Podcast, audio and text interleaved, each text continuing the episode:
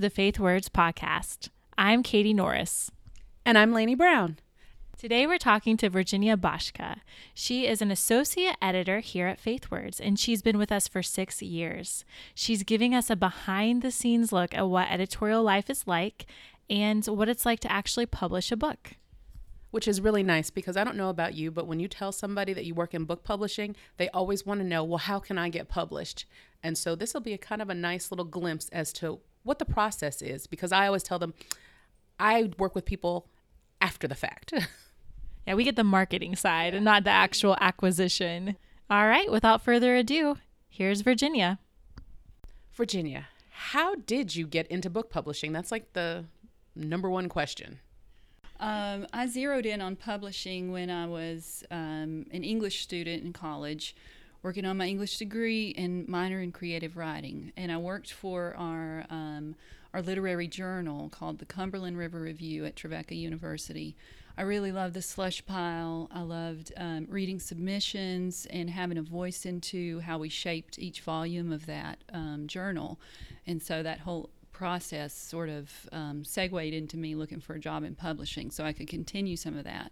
Um, advocating for writing that I really like, and I can do that in, in the publishing world. So that was that was part of it. Um, I also like to always give nod to Asheville, North Carolina, and where I grew up and in the family I grew up in, because storytelling was a big part of our life there. It's a really culturally diverse town, and the arts and creative things and storytelling is, is a part of life. Um, I know that even in the way that my folks used to talk about their day, at the end of the day, I would be on the edge of my seat. Um, no matter what it was, it was a lot in their delivery. So it was just part of the culture. So I think that kind of had something to do with it as well. That's really neat. What an experience um, growing up in that type of environment, and then your college education kind of fostering that desire and extracurricular. So you mentioned one thing, uh, which is common in publishing, or at least it was, the slush pile. And um, when I was interning, we had a slush pile where people would have unsolicited books they would send to the publisher, and everybody would go through it. Now, do we have a slush pile and how does that work now and do you how do you acquire books at this point so even from college um, about six months after college i started working with faith words and in that period of time um, from the time i was in college to actually at a publishing company the slush pile was pretty different it was all email so a majority email it would be more rare in the publishing company to receive things that would come in and actually go physically into a pile. Although um, I still like that, so they come in occasionally, but it's it's different. It's um, receiving things electronically, and so the experience is a little bit different. But I can always print them out and you know make my own slush pile. a lot of people don't know that they need an agent and they don't know the difference between unsolicited and, and solicited. So, can you talk a little bit about that? Uh, yes. So, um, I have found in, in working at Faith Words that um, we have relationships with agents who you know we're establish working partnerships and we know that those um, submissions that they send have been really vetted and really developed um, with the guidance of an agent and that is something that we we certainly um, we look for um, and it is an advantage. So i think that um, getting that guidance on the on the first uh, step is, is is really important for a new author I can't say that every project I've worked on has been agented. It has not. But I think it's it's really crucial and, and important and valuable really for an author who's just starting out to get that partnership going with an agent first and um, and let them help guide the the business um, part of of getting an author signed, getting a book project signed with a with a publishing company. I think it, it would it could save a lot of frustration and time on all fronts. Um, so, you know, most of the submissions that, that I receive are agented. So we take books that are solicited and unsolicited, but it sounds like the majority come from agents. Yes, absolutely. Um, the majority of projects that I receive um, as an editor, as an acquiring editor, are agented. And so um, that's definitely something that I, I recommend to, to new authors is to forge that partnership first. Okay, great. And we were just wondering because there's so many different aspects of publishing and you came from an English background and creative writing minor. How did you choose editorial? Because you could have gone a lot of different ways. So why editorial? Um, I chose editorial because um, I definitely wouldn't have been anything to do with the, the business. Starting out, I just, the love of story led me to editorial. And um, I'm a big believer in the power of books to transform lives. And I wanted to take part in that process um, from the start to help um, an author realize their vision, um, you know, what's better than that? I love to um, support that process and to support authors and to try to make authors feel comfortable because it's really a vulnerable thing for them. Um, to um, pour their hearts into a work and sweat over a work and to have a message to share um, and to want to really realize their vision for the manuscript for the book. And so I, I want to create um, some safety uh, for the author in, in that process. And it's just a privilege to help support that. So, when you're acquiring a piece, what makes a manuscript stand out to you? What makes you want to acquire a piece? Well, literally, the first thing that stands out to me is a, a really good and intriguing title. Um, I think that um, as far as being able to convey um, you know, the journey that I'm going to be taken upon in, in, reading this proposal and reading this book. Um, I think it starts there for me just to catch my attention. And, and those titles change, you know, throughout the course of um, developing a manuscript, but it doesn't hurt to have a really well thought out title. Um, and it, it does show me that an author really understands their work if they present that, first of all. Um, and I'm, I really look for authenticity of voice uh, in the writing. Passion is really important, and that comes across. And also, someone who is really thoughtful in their approach to putting their proposal together and how they approach the writing. And it, it stands out to me. I look for those things. As a follow up, do you have any like crazy stories about like acquiring uh, somebody's manuscript? Um, well, I think a unique story about an acquisition or kind of a neat connection was that um, during the coloring book craze a few years ago, where that was a really big boom in the marketplace, um, nice personal connection. I actually um, did two books with someone who I had taken an art class from. So having known this person, Betsy Karunas, and she did two books about women of the Bible, I just knew I was familiar with her her artwork and how great it was, and also her knowledge of the Bible and her her passion for the Bible. And so she was really able to develop some gorgeous artwork um, in those two books. And so it's kind of fun occasionally to have a personal connection. So when it when it makes sense for the work. So not everyone I know. I you know that's neat because I remember those two coloring books and I ended up knowing Betsy from the church I was attending at the time and saw her name in, um, I think she was doing some sort of church event, was leading it. And so I was like, oh, that's one of our authors. And then realized that you all had gone pretty far back. Yeah, so absolutely. lots of connections on that project. That's neat. That's really cool. Um, okay, so you've got a lot of books releasing. What are you excited about for spring 2019?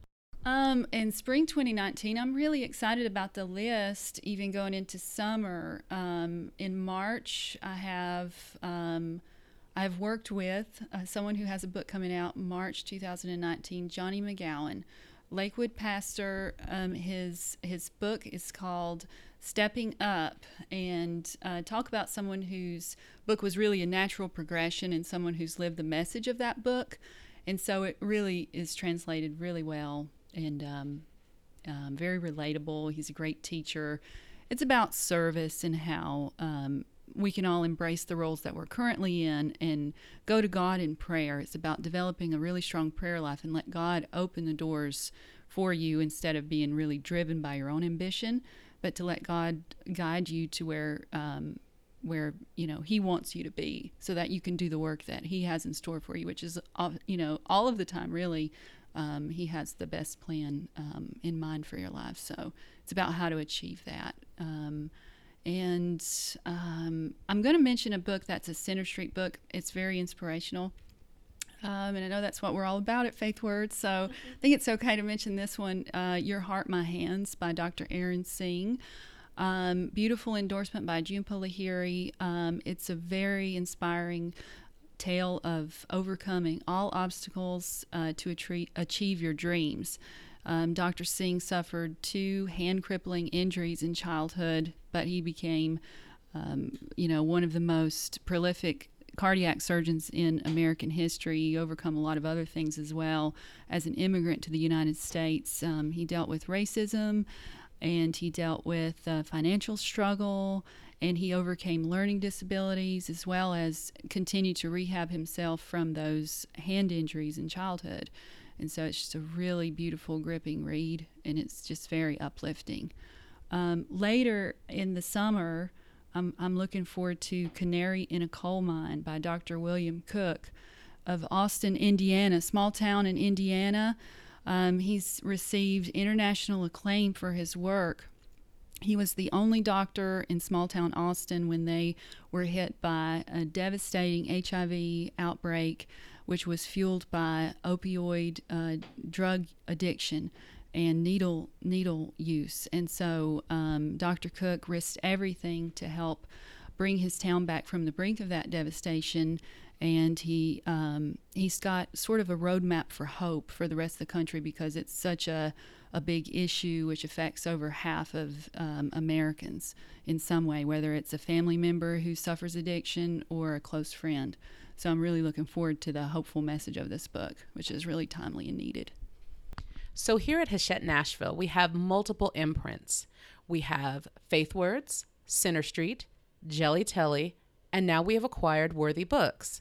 So each one of those imprints has a different identity. So you may hear us cross pollinate a little bit and talk about different books on all of our different imprints, but we're one big happy family here. So we know you read a lot and you spend a lot of time poring over submissions. What do you do for fun and how do you relax? The number one thing I do for fun uh, is to play with my two year old boy, Milan.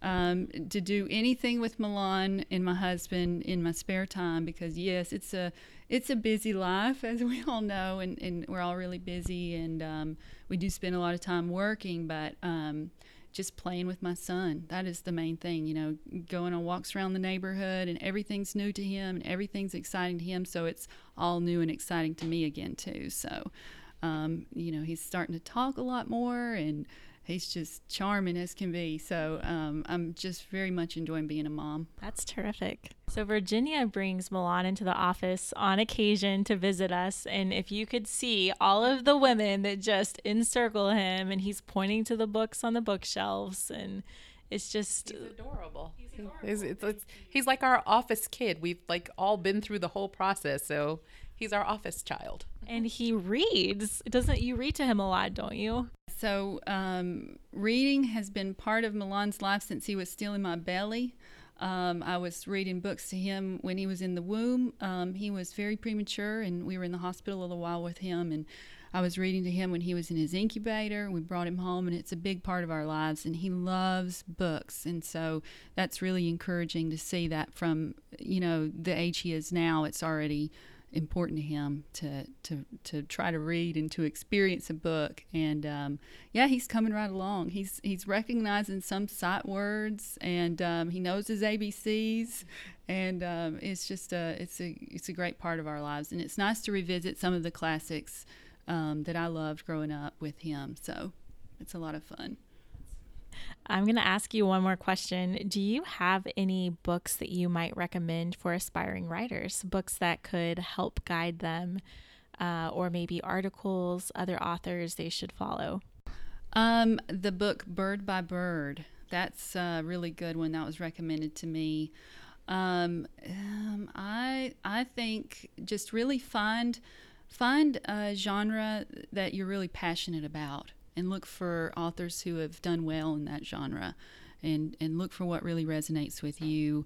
Um, and then I would recommend to besides a lot of reading, I would recommend a lot of writing, and just to make it a daily practice. Um, you know, whether you feel like it or not, it's good. I, a lot of authors that I work with do this, and it shows. You know, when they set aside a time every day that they that they devote to that to that practice of writing. Um, and if you're an inspirational author, you should be in that Bible every day as well.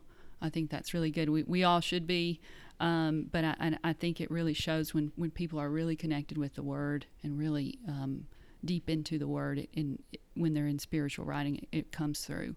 So. Thanks, Virginia. Be sure to subscribe to our Faith Words podcast for more inspiration. We'll be bringing more Faith Words insiders to you in addition to our authors, and you can visit faithwords.com to find out more about our books and books published by Virginia, who has edited them. And if you have any specific questions for Virginia, maybe uh, writing questions or whatnot, you can email us. It's faithwords at hbgusa.com. That's faithwords at hbgusa.com.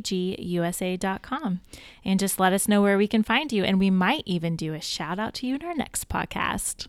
Thank you for joining us today, Virginia. Thank you. Great chatting with you guys.